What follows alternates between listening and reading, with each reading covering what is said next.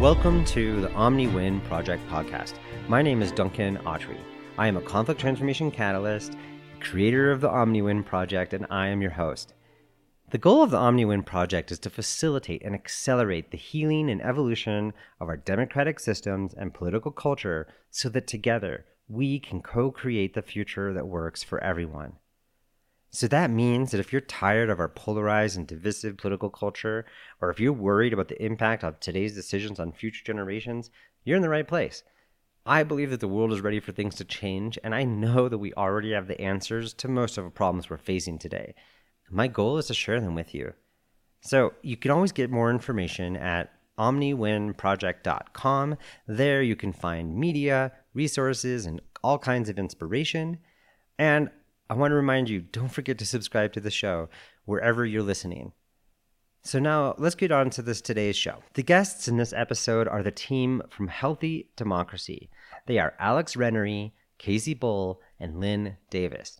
Healthy Democracy is a US based, nonpartisan, nonprofit organization that uses democratic lotteries to empower everyday people to participate in public decision making.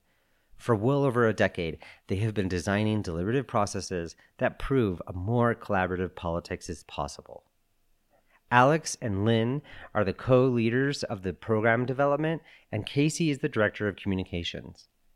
And I invited these three to the show because I believe that the Citizen Assembly or Democratic Lottery or a citizen panel, whatever way we call it, is a key transformational social technology that's going to help us upgrade our democracy. In this conversation, we talk about the problems we face in our current democracy things like apathy, underrepresentation, and short term thinking and decision making.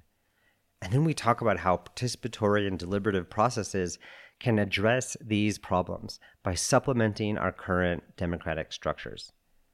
The Healthy Democracy team also explain how the democratic lotteries work, how people are chosen, and how they are able to have breakthrough thinking about complex issues. They also share real examples of their work, but I think the most important part of this conversation is that they show how we can restore trust in our democracy by including all of the voices. Thank you for listening to the OmniWin Project podcast. This episode was recorded in August of 2022.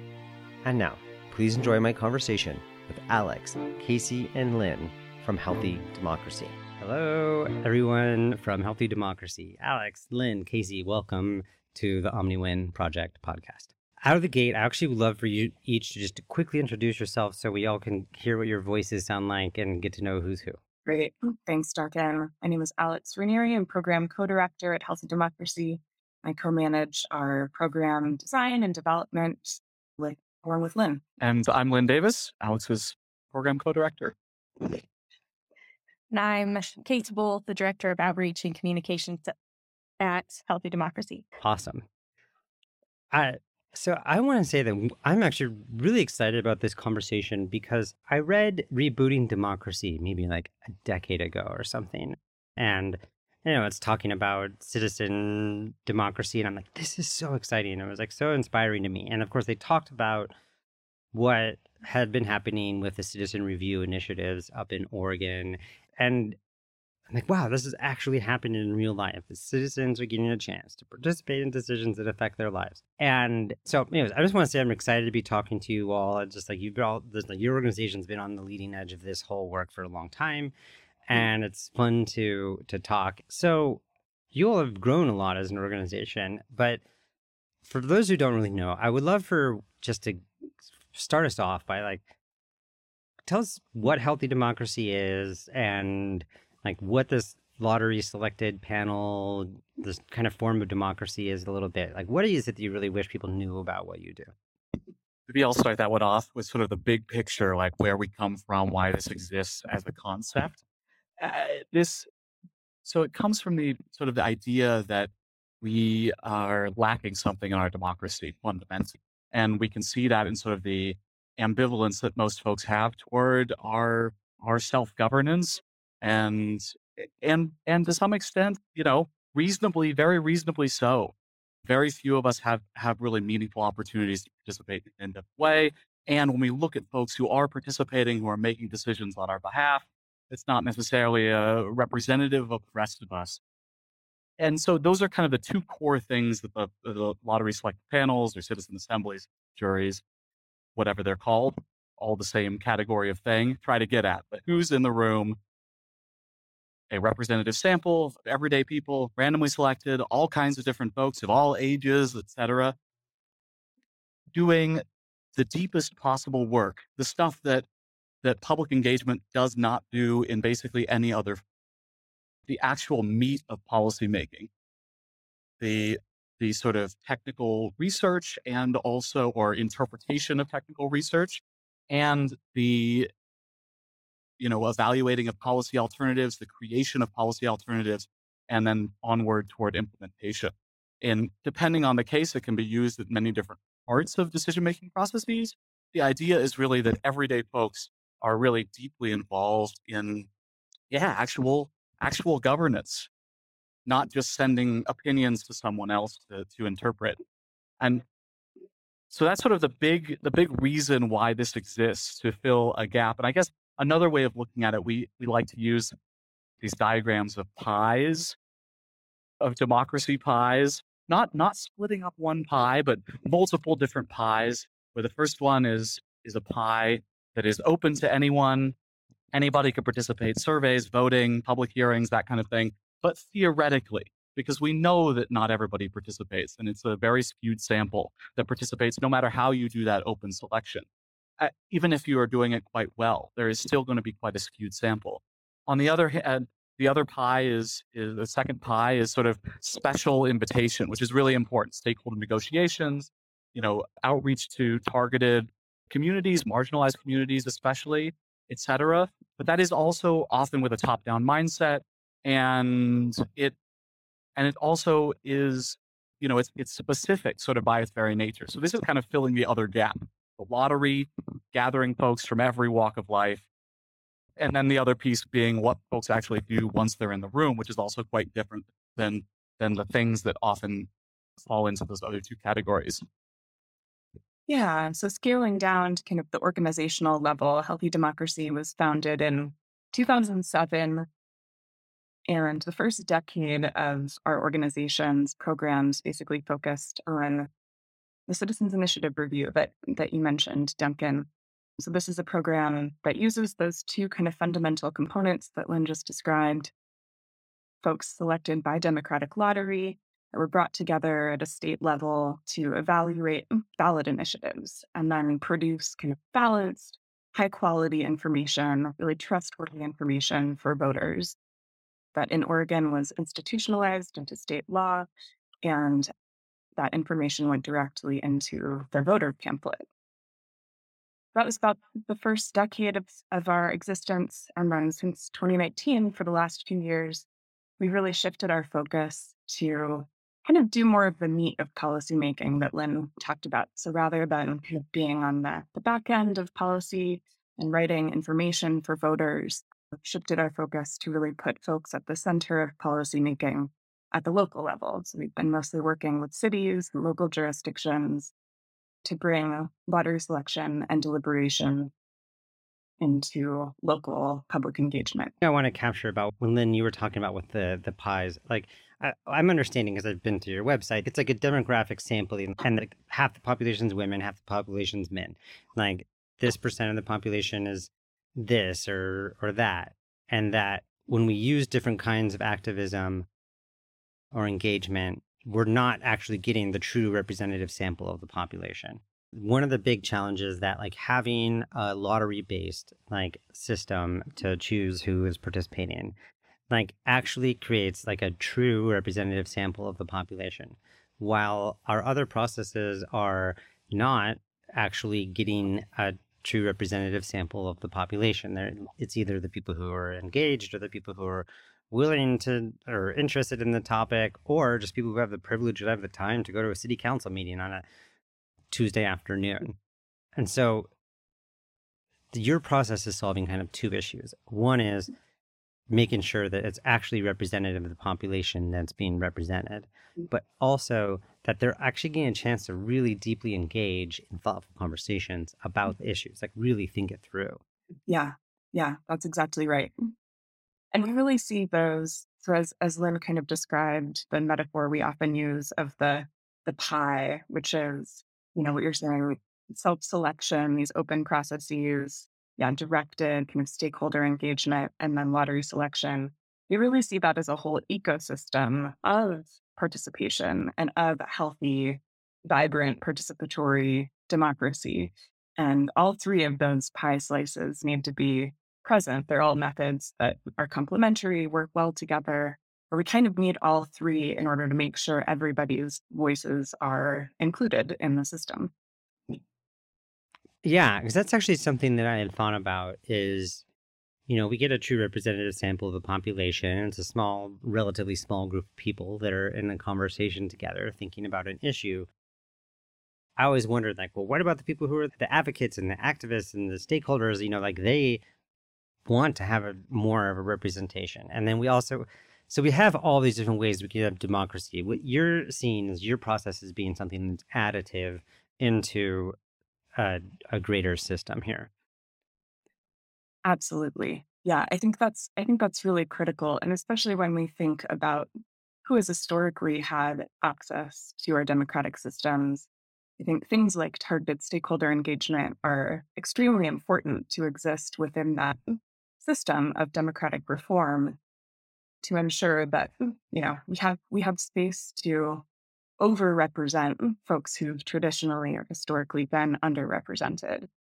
So this is certainly not a replacement for, you know, engaging folks who are organizers, are activists, have specific, you know, policy, advocacy, expertise to bring to the conversation. And in fact, those people are also integral to our lottery selected panel and lottery selected deliberative processes as uh, sources of information and expertise.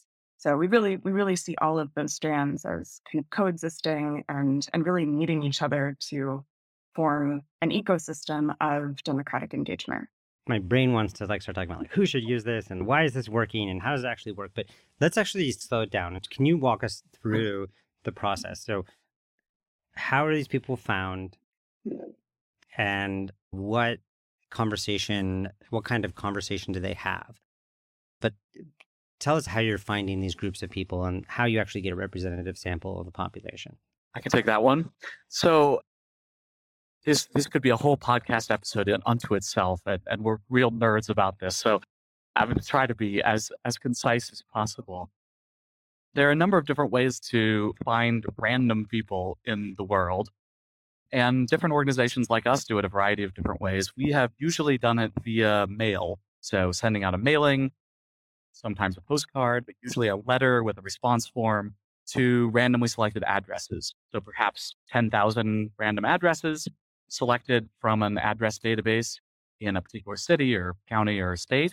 And then of the folks who respond, and usually there's about a two and a half to three and a half percent response rate, there is then the second stage of the lottery, a public event where we use targets taken from the census or other sources and identify how many folks, you know, in each of these categories should be on the panel.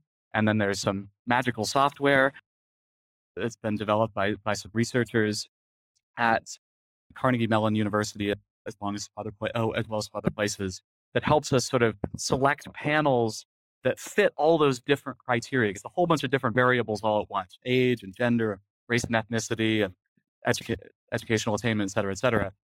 And we used to do that by hand, incidentally, but thank, thankfully there's open source software that anybody can play around with, incidentally, now that, that does that. And, and then a panel is created. We also select a, a second panel, which serves as alternates. And that is, yeah, then we start contacting folks and, and, and, and seat them on the panel, usually about a month later. Awesome. I'm glad to hear about that alternate panel because that was a question. I was like, what about the people that wash out and then it messes up your numbers? Okay, cool. That answers that question.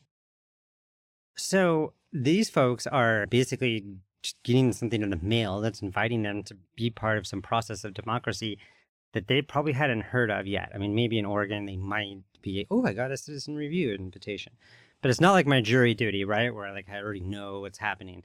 So, what kind of responses do you get or how do you tell people like no this is actually going to be a really cool process for you to participate in what's the pitch yeah so so in that mailer that we send out to everyone we really try to encompass how exciting of an opportunity it is to participate in something like this and there's a number of different factors we can use to make the mailer itself look both official so maybe having a city seal if we're working with a city but also different than politics as normal. So we try to be as transparent about everything that's going to partake in in this process while also making it feel fun and exciting and, and like an opportunity.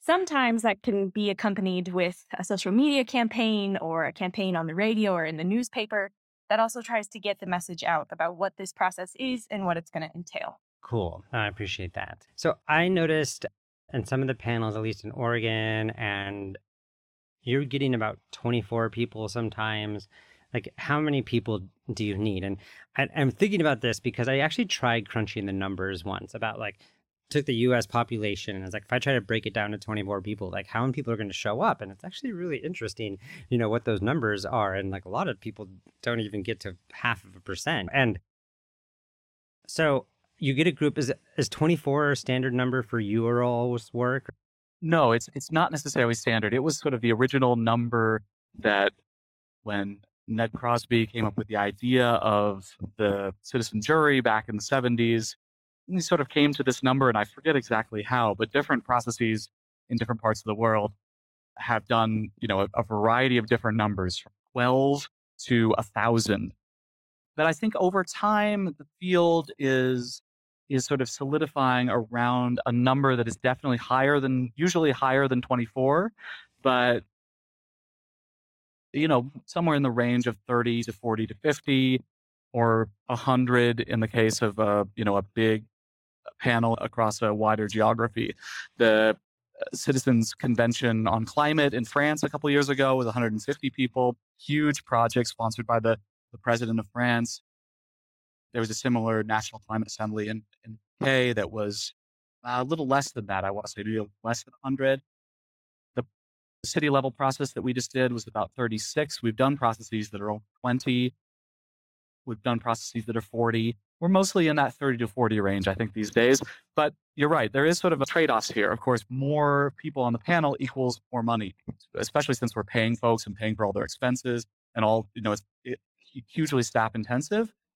And there is also, you know, sort of a increase in complication, potential for less deliberative quality, although in all these size groups, really the meat of the processes happen in groups, in small groups within the panel of five or six. So to some extent, it doesn't make a huge difference, I think, how big the, the total panel is, but it makes some difference. And on on the flip side, you want a panel, you know, that's sort of why not to have a panel that's too too big, perhaps, on the on the flip side, you don't necessarily want a panel that's too small because of representation issues. Yeah, you get too small and and it becomes very crude. I mean, it's already, of course, sort of necessarily crude to some extent, having to put people in boxes in order to create this um, stratified random sample in, in, in technical terms. But the larger the panel, the more granular it can be. Right. I'm, I'm imagining it like pixels a little bit, you know, better than just one pixel, as in like a one single representative in Congress, you know, better than one pixel representing the whole city. The more pixels you can have, the more detailed of a nuanced conversation you can have. And now this is maybe gets to the process part. So they come, you give them like big information packets about like, here's the issue that we're going to be talking about. This is all the stuff that needs, you know, that's going to be that people have said. These are different pieces. They start to engage in conversation about it, using like a lot of small groups to be able to give them a chance to really think things through and not, it's not just like one large group. So, what does this deliberative conversation look like? Like, you've gotten your group of people, a representative of the population, and you're having them talk about some complex topic. So, how do you get them through a process. What's that experience like for them? Mm-hmm. Yeah. So our processes move through a few main stages. The first of which, which I think is probably what makes one of the things that makes this approach the most unique, is information gathering. So we don't assume that anyone comes into the room with any pre existing knowledge. Of course, everyone comes with their own life experience, which is vital to the process. But we don't assume that folks are experts or have any kind of technical policy background on the topic at hand. Get into the room, and for the first, usually almost half of the process is spent just gathering information. So, hearing from a wide range of stakeholders and, and technical experts and other kind of background informational presenters, reading information and just taking in content. And this part of the process is really geared towards you know creating the conditions in which everyone is on the same side of the table looking at a policy question together right creating this collaborative attitude from the outset in which folks feel camaraderie and sense of teamwork and just finding out information about the question that they've been posed with. So that's kind of the first task. And then, you know, of course, throughout that process, folks are working to digest that information in small groups, take notes together, you know, harvest key takeaways from that knowledge. And then they move into a phase of kind of talking about values. So, talking about what principles should guide decision making on whatever the topic at hand is. So, without even getting into the nitty gritty of policy yet, those two stages really focus on taking in this many perspectives, wide variety of information, and then distilling okay, what are my values coming into the room? What are the values of, of all the folks we've heard from? and and then as a group kind of prioritizing those values or principles that's often the first report that panels produce is guiding principles and then they take that work as the foundation for thinking about concrete policy options so really getting into the nitty gritty deliberating about you know in in the case of the project we just did in petaluma a very site specific planning question you know, what are the tangible site use options for, in this case, the fairgrounds property, right? In another case, that might be some other sort of tangible policy option. But this last part of the process is really, you know, when the the concrete deliberation about recommendations comes into play. And that's guided by, you know, whatever the top ranking or top prioritized principles were that the panel you know, decided were their core values. So those are the three main stages. And then, yeah, depending on the type of question, they'll produce any number of of deliverables, reports to that end, then you know, some recommendation at the at the end. Yeah, I keep on hearing in the background like the importance of like what stage is this happening in? It's like a different thing if you're getting a citizen review panel to like look at a written piece of legislation and to explain it to people it's another thing when you're in Petaluma trying to figure out what to do with the fairgrounds.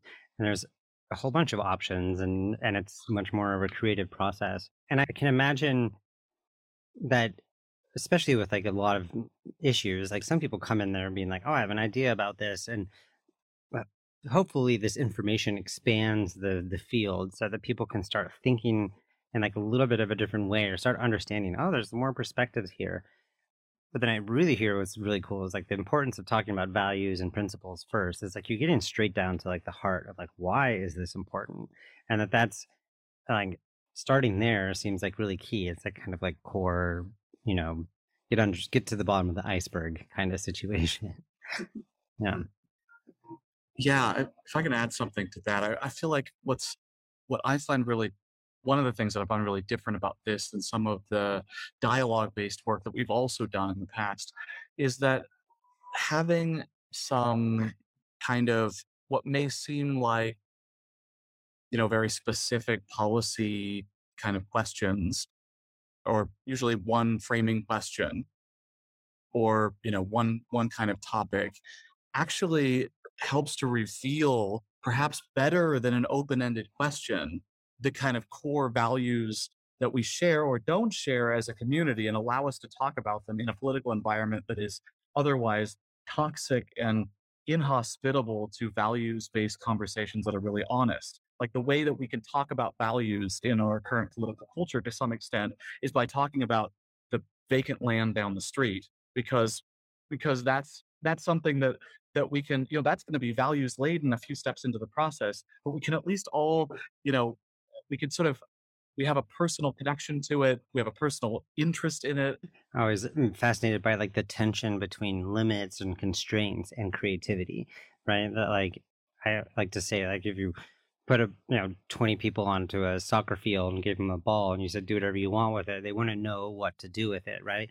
But if you give them the rules like you can't touch it with your hands and you got to get it into the goal at the end of the thing and you guys are two different teams then all of a sudden like oh okay we can play soccer and we can do that forever. But there is something interesting that with some of these issues you know like getting people to like focus on some sort of concrete thing instead of just like let me hear just you talk about whatever is important to you like that can get a lot really quickly. There's actually a lot of ungrounded political conversations I feel like I have sometimes where it's just like one topic to the next, the next. It's really can be really challenging.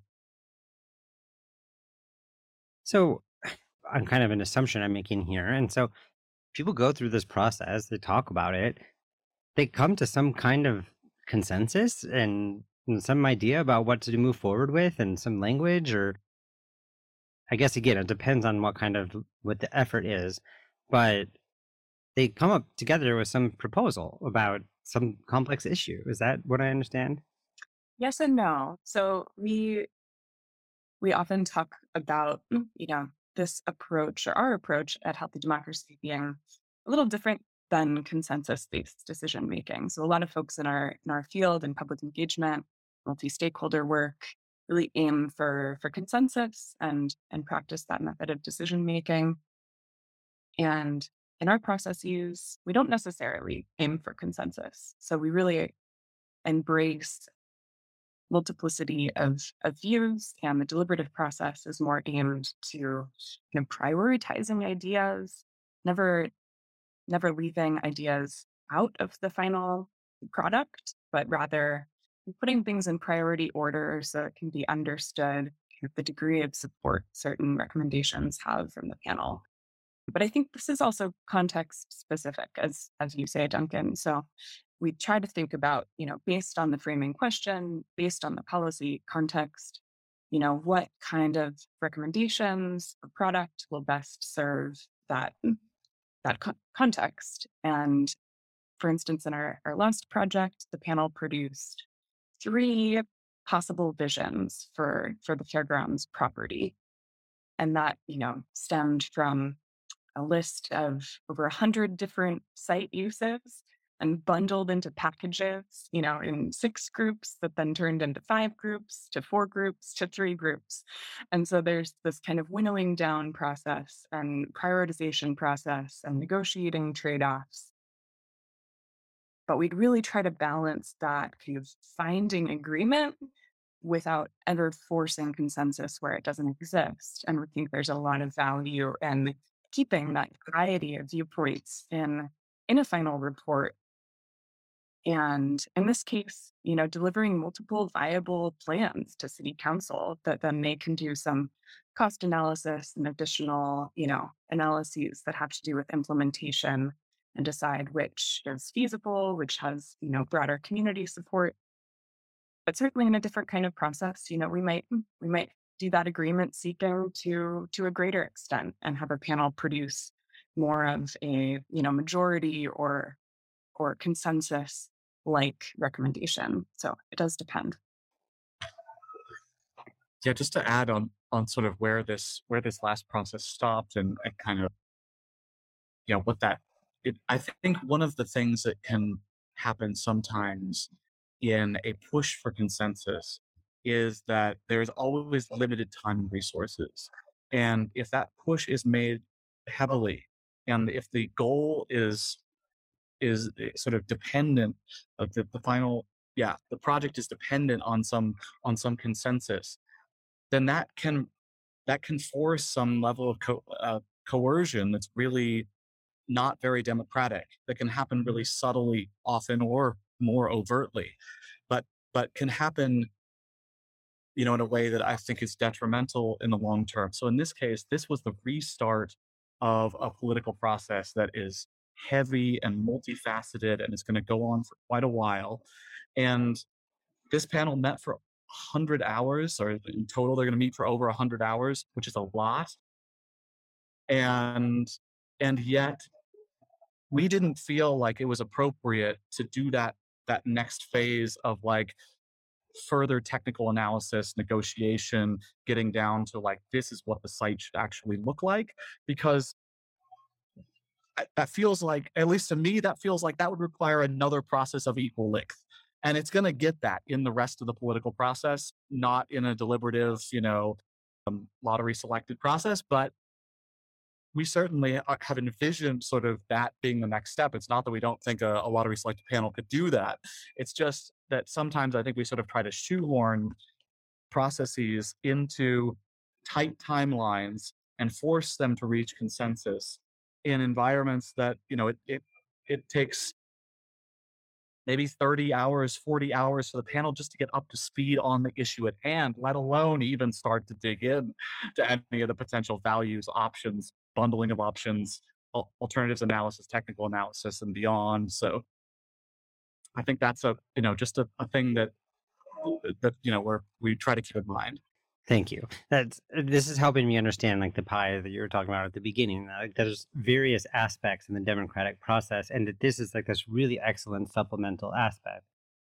And what I also like about it is it seems like that this is an upgrade that we can do to our democracy without really needing to change any very much, right? Like, th- like we don't have to.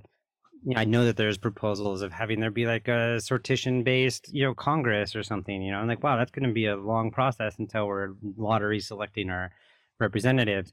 But in this case, like we still get to have the structures that exist. We still have the city council person and the mayor and the whatever.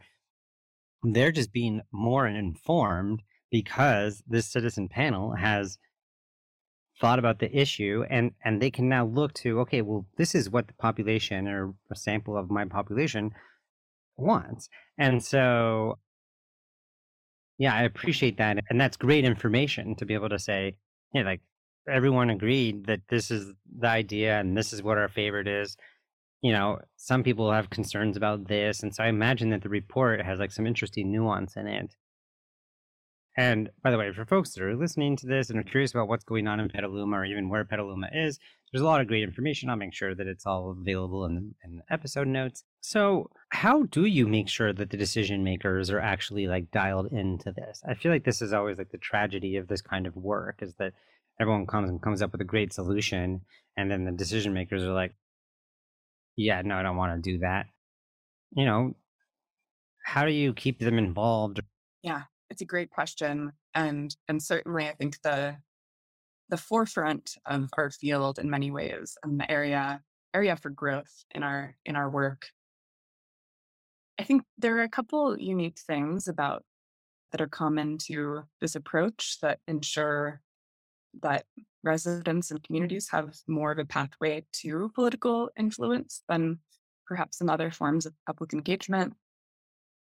One is that at the start of every panel, we, and, and this is common of lottery deliberation practitioners around the world, um, we ask that elected officials promise to formally consider, discuss, and respond to the panel's recommendations at the at the end of the process. So there's always some formal mechanism by which electeds respond to the panel's work and ideas and you know, there are great examples in other other places of that going far beyond a formal response to actually going to referendum or you know having more concrete political power which i think is is really the exciting kind of vanguard of, of ensuring political influence.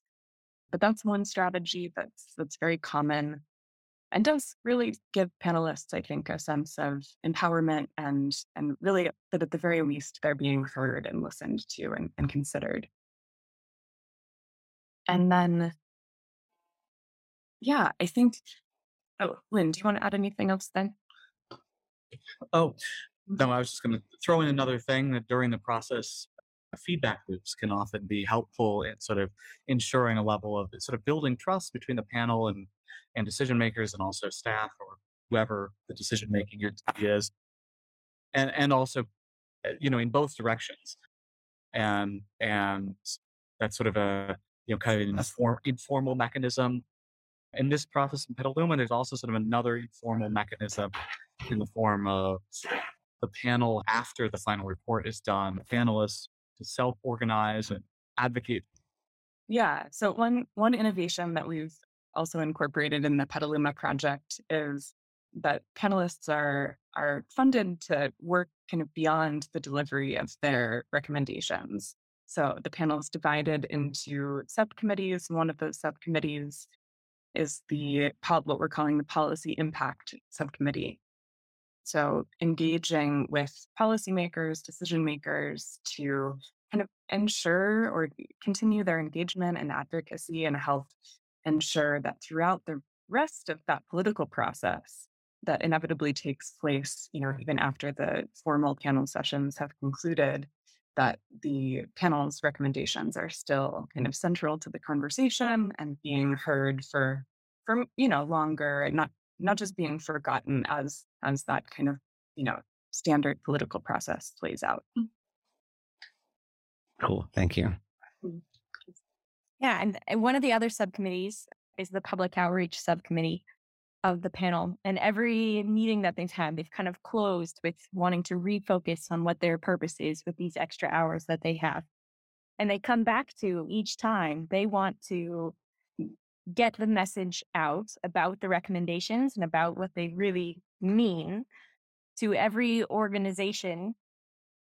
They have a list of over 30 media outlets, groups that they want to talk to, organizations that they want to reach out to to explain what their recommendations mean so that when decisions are made by city council the whole community can stand up and say either yes that's what that's what our panelists were asking for or no that's not what they meant and you're not being held accountable and so it's this really inspiring way that panelists themselves become the best advocates, not only for these kinds of processes, but for the recommendations that they've produced. I love that because I really hear like we want to make sure that these people really understand what it is that we're talking about here and, and recognizing that whatever's in the written report isn't probably not going to be perfect and all that. I actually was watching some of the uh, panelists coming out of their thing. They were sort of talking about the experience it seems like it's a really profound experience for people to actually engage in this level of democracy.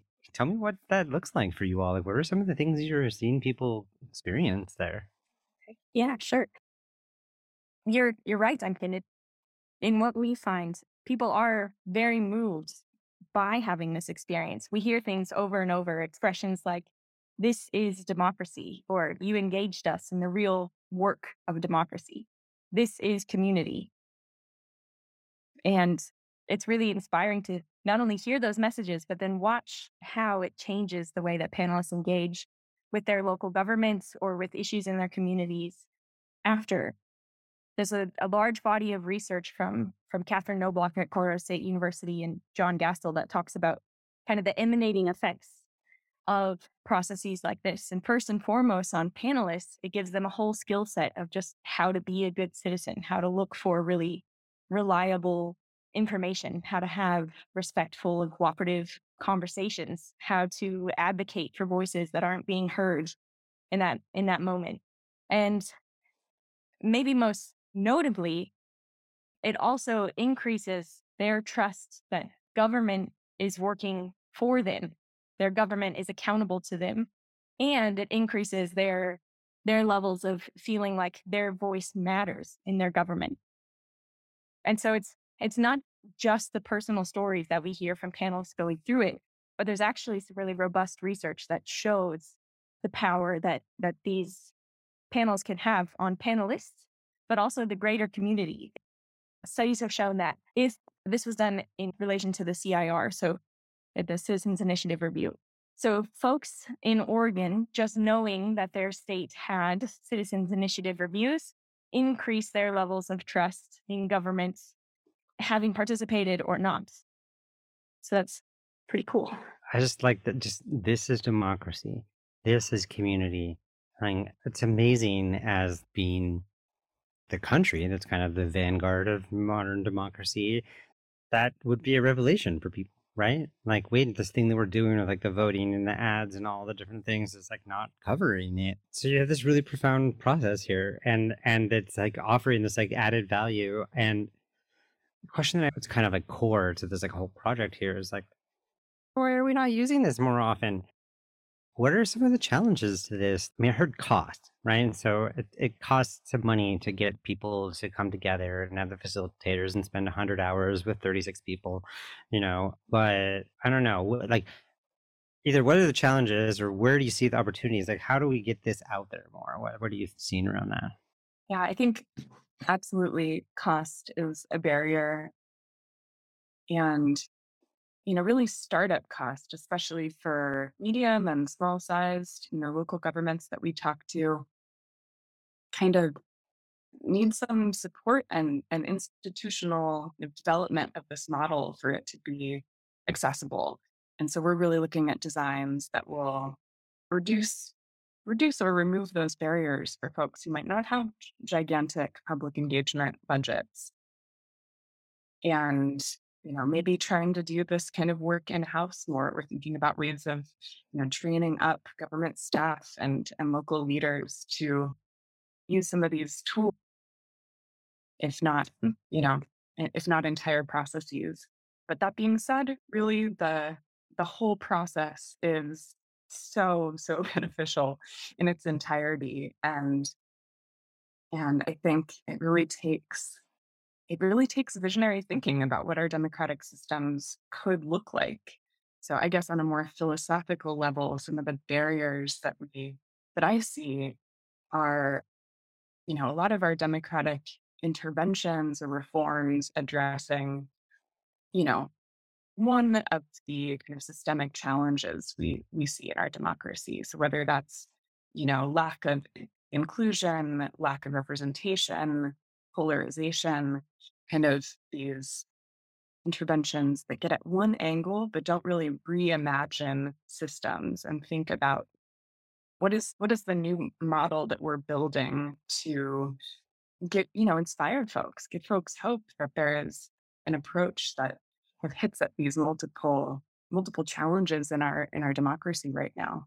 So that's a little bit higher level but i think i think it really does take folks who don't just want to do, don't just want to tweak the current practices, right? Don't just want to do public engagement slightly more inclusively or, you know, add stipends or, you know, do a little bit more deliberation in their public workshops. It really takes folks, you know, elected staff who are willing to think really big about, you know, even what a, a seemingly small local policy question could mean or could model for democracy as a whole takes kind of visionary leaders and that mm, you know that investment in developing a movement in the united states that can financially and you know in terms of people capacity support that vision. If i can add i feel like just as you probably know there's this is taking off in a much bigger way in some other places around the world. There, there are these processes happening on every con-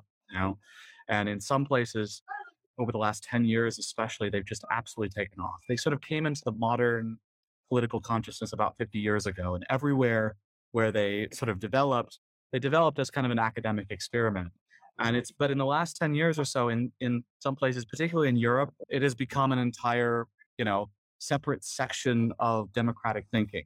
But this is, this is filling sort of a, a gaping hole in, in our representative democracies either supplementing or replacing existing systems, but in either case, uh, usually supplementing first, almost always. But sometimes, you know, sometimes big projects, sometimes small projects. The fact is, we do spend quite a bit on the local, and we have quite a lot of systems, boards and commissions, and requirements for community advisory committees on capital projects and all this kinds of stuff that a lot of countries don't have actually it's very top down oriented facilitation. It's always passed through staff rather than panelists speaking for themselves. There's a lack of empowerment, there's a lack of longevity, sort of following the recommendations through the entire process. There's a lack sort of comprehensiveness around the whole process, et cetera.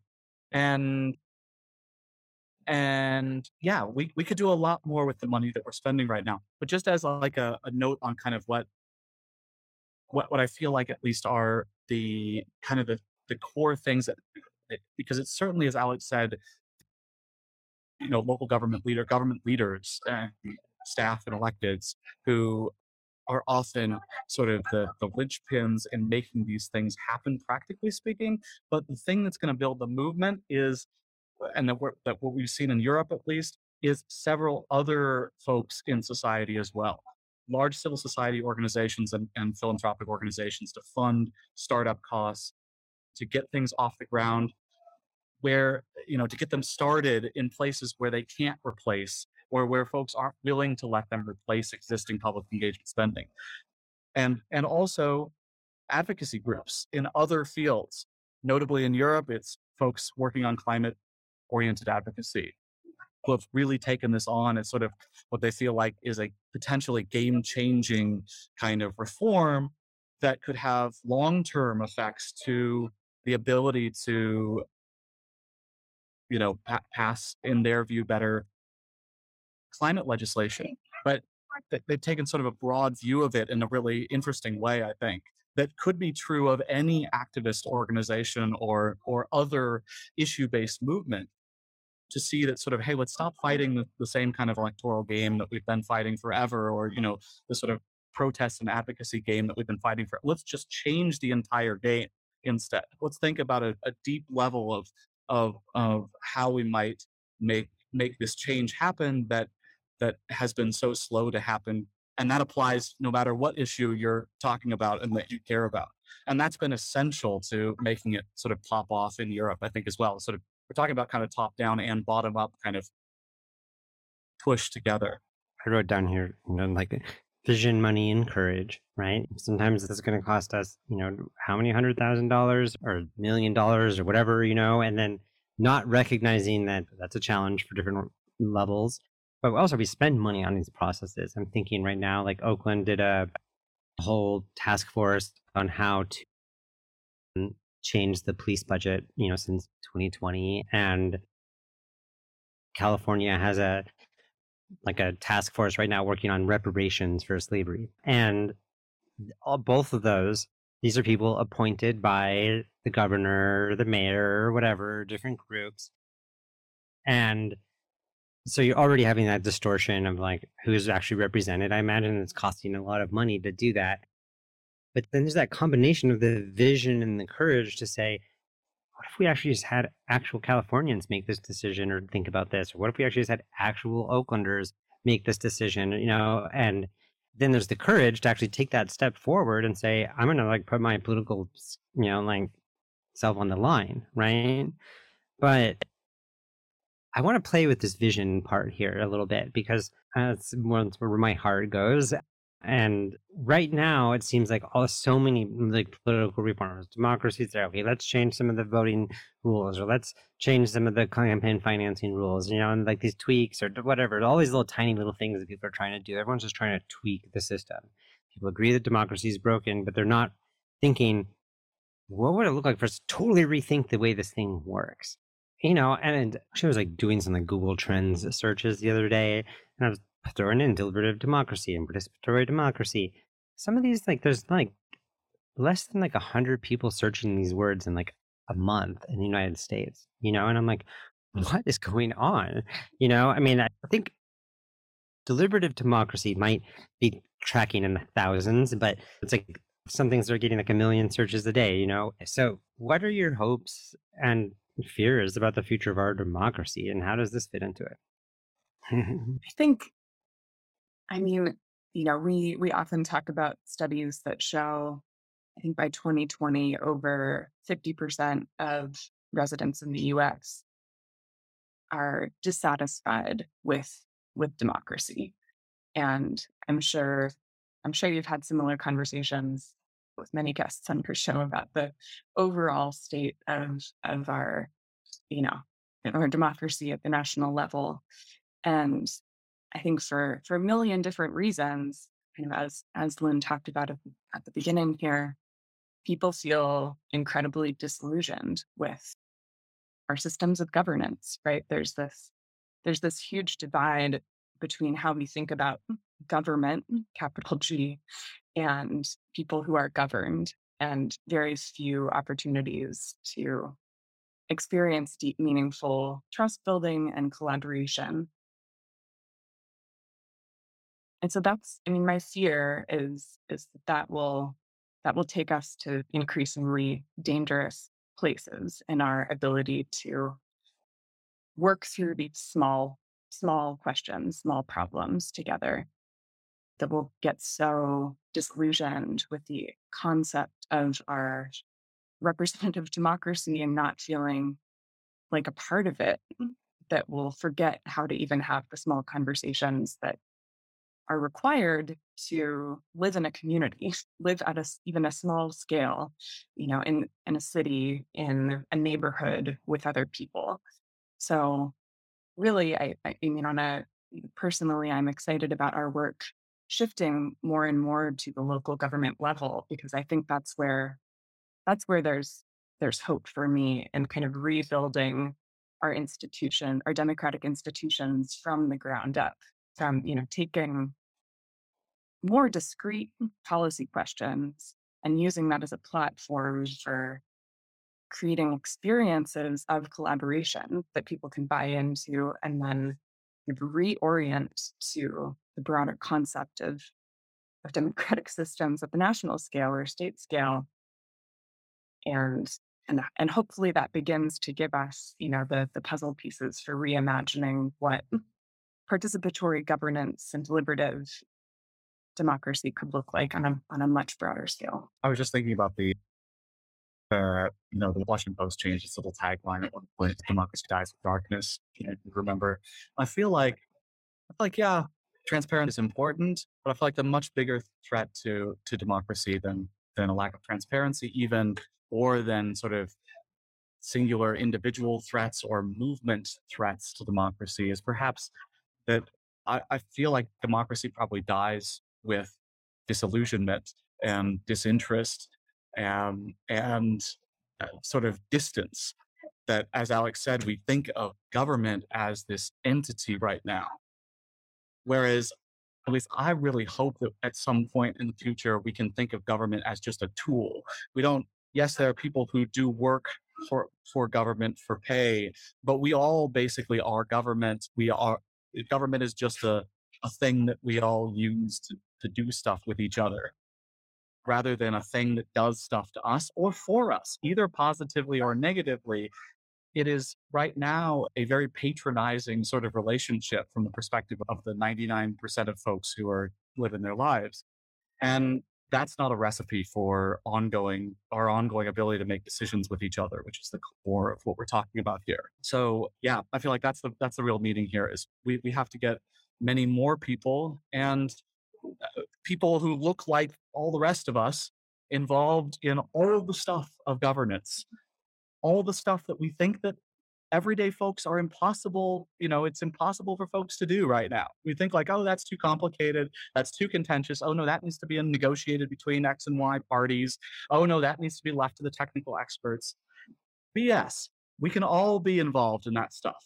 Yes, there's a really important role for technical experts in particular, but there is an interpretation of expertise that always needs to happen for decisions to get made. And the question is not whether that interpretation is happening, it's who is doing that interpreting. And unless we are all involved at some point in our lives, and ideally periodically eh, during our lives in in little bits of that, there's there's no reason why we should be surprised at at, at folks growing disillusionment. And that is more true of are younger generations than than older generations. It is a progressively worsening problem that you know there's no time like the present to solve with sort of big ideas. Yeah. If I can add just one more thing there, I think whenever we talk about disillusionment, it's also really important to talk about access. So it's not just an attitude of of disconnection, but there are systemic barriers to participation, right? Someone working a full time job it's unreasonable that we should expect as a society that folks opt in to participation in the ways that our systems of public engagement require without the kind of support that mm, that mm, you know our processes try try to rectify to some degree or offer to some degree you know if we want folks to engage deeply at that mm, at that meaningful transformative level we should pay people. We should you know offer childcare and elder care reimbursement. We should make sure folks have a ride to the meeting we should you know provide these really tangible mechanisms for universal accessibility that mm. just current just aren't available in our in many of our existing systems. So not only kind of correcting for or not, not only treating this as a problem of of interest, but you know, who has access, who doesn't, and how do we really actively and intentionally level the playing field to make sure that governance is something we do that is expected and supported by by society. Wow. Yeah. Thank you for that that like layer of nuance and, you know essentially it seems to come down to like democracy is us like we it is all of us and and and so we want to make sure that it's accessible for everyone to, to participate and we also need to make sure that people recognize that and yeah, i think i was reminded right now of something i heard once that it's like you know, like you're in traffic and you're like angry that you're in traffic, but like you are traffic. like you are a car on the highway trying to go wherever you're trying to go. But it's like that's like some other problem. Instead of being like, I'm one thousandth of this problem or one millionth of this problem, you know, this is, I, I'm participating in this. So yeah, th- those numbers that were coming out about how many people are disaffected with democracy or think it's in crisis or how many think it's going to in trouble, you know, I'm like, oh wow, that's so fascinating and it's interesting. People have a lot of different reasons why they think that's happening, like very different reasons why. But the fact that we don't have like a real capacity or to actually participate like in it is the thing that will kill it. I mean, for me, that's the threat, you know, and and so I'm really with you on this. So I'm curious, actually, where you all are thinking about going as a as a organization and and woven in with like a bigger movement. How do you think about getting this more awareness about this being a possibility? And how do we get this more out there? Yeah, I think approach it from from a variety of different angles is, is what we I sort of mentioned earlier. There's kind of a, a top down and bottom up sandwich it uh, between approach and I think also, you know, it's it's important to us to continue to just do it. That you know we're sort of advocate practitioners, and you know we never want to not actually be doing it as well, and that's I think really important. And yeah, I mean, there's there's sort of a there's a little bit of a chicken and egg problem right now, and that like we sort of need more capacity in order to be doing more of this, and yet we need more projects in order to have the the resources to build capacity to do them. So it's it's it, it, like a lot of kind of things in its early stages still it's got those kind of chicken and egg and it's going to require both some upfront funding to kind of get it off the ground mm-hmm. and some sort of engagement with with folks who are working on a variety of other kinds of issues who may be excited about this it is you know on the one hand it is just a tool that can be slotted in anywhere and on the other hand, it is like a potential kind of game changing systemic thing. So think of it however you'd like, but I think however it happens is is good. Foot in the door anywhere. And it, that's not to say that this is brand new at all. As I said, it's been here in the last years and it's happened in a variety of different forms. And it's happening a lot of other places at all different levels of sort of expense and size and scale.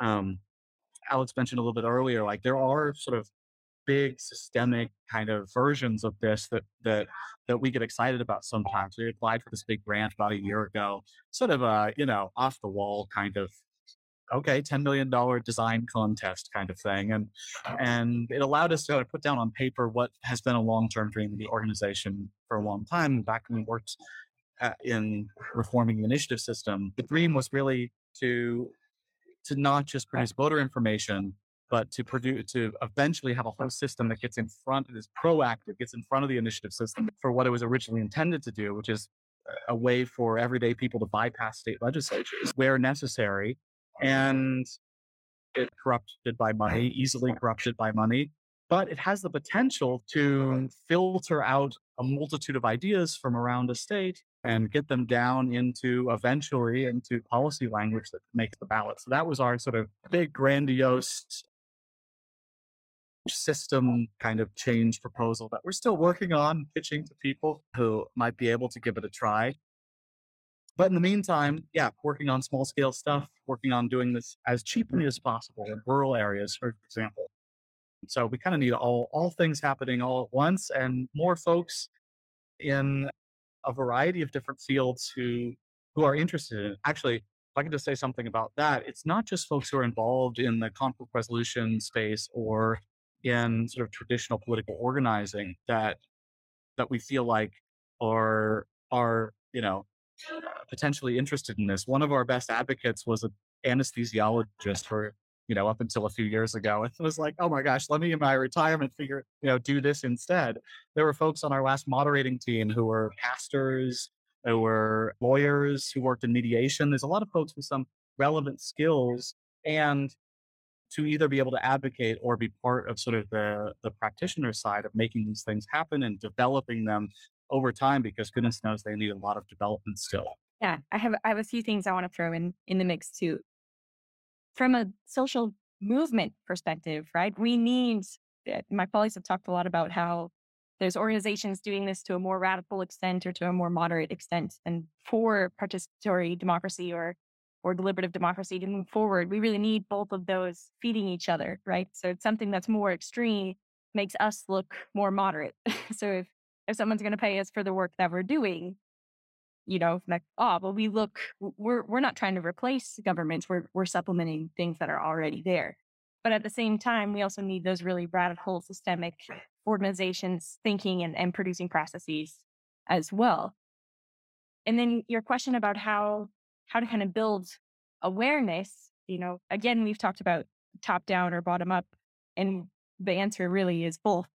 It's that we need everybody who's heard about this or had some experience of these kinds of processes to start asking for for more of them right and it can feel really overwhelming when you first learn about this because we have a lot of really jargony language or what what exactly is lottery selected deliberation or what does it mean for another organization to say something like let's get rid of elections altogether like what is that so i think first and foremost there's a lot of organizations out there doing great work and who are trying to create some educational materials that make some of these ideas more palatable or comprehensible. So go go find those and then and then distribute them to whatever organization you're a part of or whatever your network is. And at, at every level, start asking decision makers or people with power now at a at a local, state, or or even national level to start thinking about more inclusive ways of decision making and start asking for that. That reminded me of something I wanted to add from from a little while ago, actually, in terms of like sort of what the catalyst is these things starting in places where they haven't happened before. I feel like to some extent, if we're just talking about sort of at the at the local government level and a, a government official that you might know, the thing that I think the sort of beautiful, the combination that the magic combination is a a level of investment and interest and a level of need. So we've talked about the interest, but these things typically happen first in places and situations where there is some really difficult political situation. So one of our colleagues in the field likes to start with the question of like, what is most difficult for you right now? What is really hard? What is a lose lose situation for you right now that you're dreading?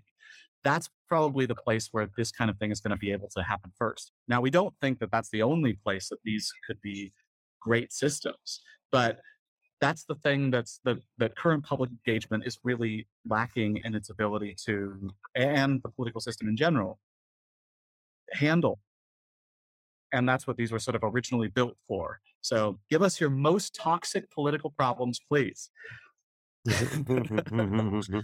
This is great. And I, you know i appreciate you know just like Kacey and like you were saying just like like ask for it right? Like like you know people who have had this experience like it's it's important to go "Oh, ask for it just before starting this project i spoke with my like local city council person and he had no idea what i was talking about he was like i'm like "Mm, you know deliberative citizen representative process and he was just like i listen to people when they come to my office i he was just like in such a defensive place because he thought I was saying like you don't listen to the people, you know, and I'm like no no no I'm I know how hard it is for you. I get it. So one thing is like do you, these like advocacy materials like advocating for these kinds of processes. Do you have like a collection of those? I mean, I'm thinking like I know the NCDD has something like this. So, I mean, we're we're still trying to build that, but we do have some right now. We have kind of a, a four-page, you know, little informational packet that talks about what these are and the benefits of them. We've also created a, a short kind of explainer video that that follows the same track. to What are lottery selected panels? Why do they work? And in what settings do they work? So yeah, we have some of those, and I can point you towards some other places. Democracy R and D also has some, or has links to other organizations that have that have lots of resources. Okay, cool. This is something we can collaborate on for sure because I'm like trying to collect these as well. It's interesting that in democracy, it's not just like, oh, I want to have opinion about this issue, but like I want to have an opinion about how I have an opinion about these issues. You know, and that was actually when I like tried to also like talk to the Oakland City clerk. I'm like, what kind of legislation do you have about public participation? And they're like, you know, these don't really even. It's not even there, right? I mean, they have their like their rules about how they're going to do the three minutes talking, and they have a whole procedure around it. It seems like an entire staff person's entire job is just to regulate people with their three minutes at the Zoom meetings. So I wanted to ask, you know, like people are inspired by this and they want to see more of this. Like, what do they do? So one, ask, talk to your local officials and also help them identify like those really gnarly problems that they seem to be really stuck with and they don't want to deal with. Like that might be a great place to to get help. You know, anything else you guys want to say about like for those who want to see this kind of change, what else might we be doing? Who else needs to be in this conversation? Yeah. So, I mean, first, visit our website. We do have a lot of materials. We have a monthly newsletter you can sign up for. Second, as a nonprofit, you know, part, a large part of our mission is spreading the word about what these panels and processes are. So, if you have questions, you know, ask us. Feel free to reach out for more information. And if you want to bring this to your to your community, you know, we're happy to work with you as thought partners or farther down the road if we can help moderate that great but we're really just invested in having this movement take off and to whatever extent we can help you in your search of that you know we're we're happy to Yeah. Mm. And kind of answer both of those questions, I think, and I know probably a large part of your audience, Duncan, are perhaps practitioners who are also thinking about democratic reform and engagement, conflict transformation. And I think one really exciting avenue for me is connecting with more practitioners who are thinking about mm. Collaborative problem solving in, in different ways than we do, different modalities, different approaches. I think that hmm. deliberative democracy as a field grew out of a very academic lineage. And we have a lot to learn from other participatory movements, other lineages of thought around conflict and human system more broadly. And so I'm really excited to just connect connect with other practitioners, other, you know, thought partners who are doing similar work outside of of this field and talk about how our approaches, our models, our work can coexist, can support each other. Because I don't I don't think it's any one model in a vacuum that's going to solve these problems. And I think I think part of the struggle sometimes and what you said about going to your city councilor and you know from never having heard about this particular model is that we're so inundated with with solutions that are hyper specific that we forget about the common values and all of these interventions and forget about how to thread them together in ways that address many problems all at once and you know really yeah work together as as practitioners to develop more holistic interventions in in the system so yeah to to other practitioners who are who are hearing this you know please reach out and let's think about ways of of co-creating those those solutions Yeah, thank you. I mean, last week I spoke with a guy from who does convergent facilitation, and you know, similar know, thing, dealing with like super gnarly issues and getting group people to come together, and they're applying it in, in similar ways, and it's a really neat tool. And one of the things that he said was that we can even use this process to think about what's the best process to do this in. And so, applying your process right now, I'm thinking first, let's get informed about what the problem is. Okay, you know, problems with our democracy.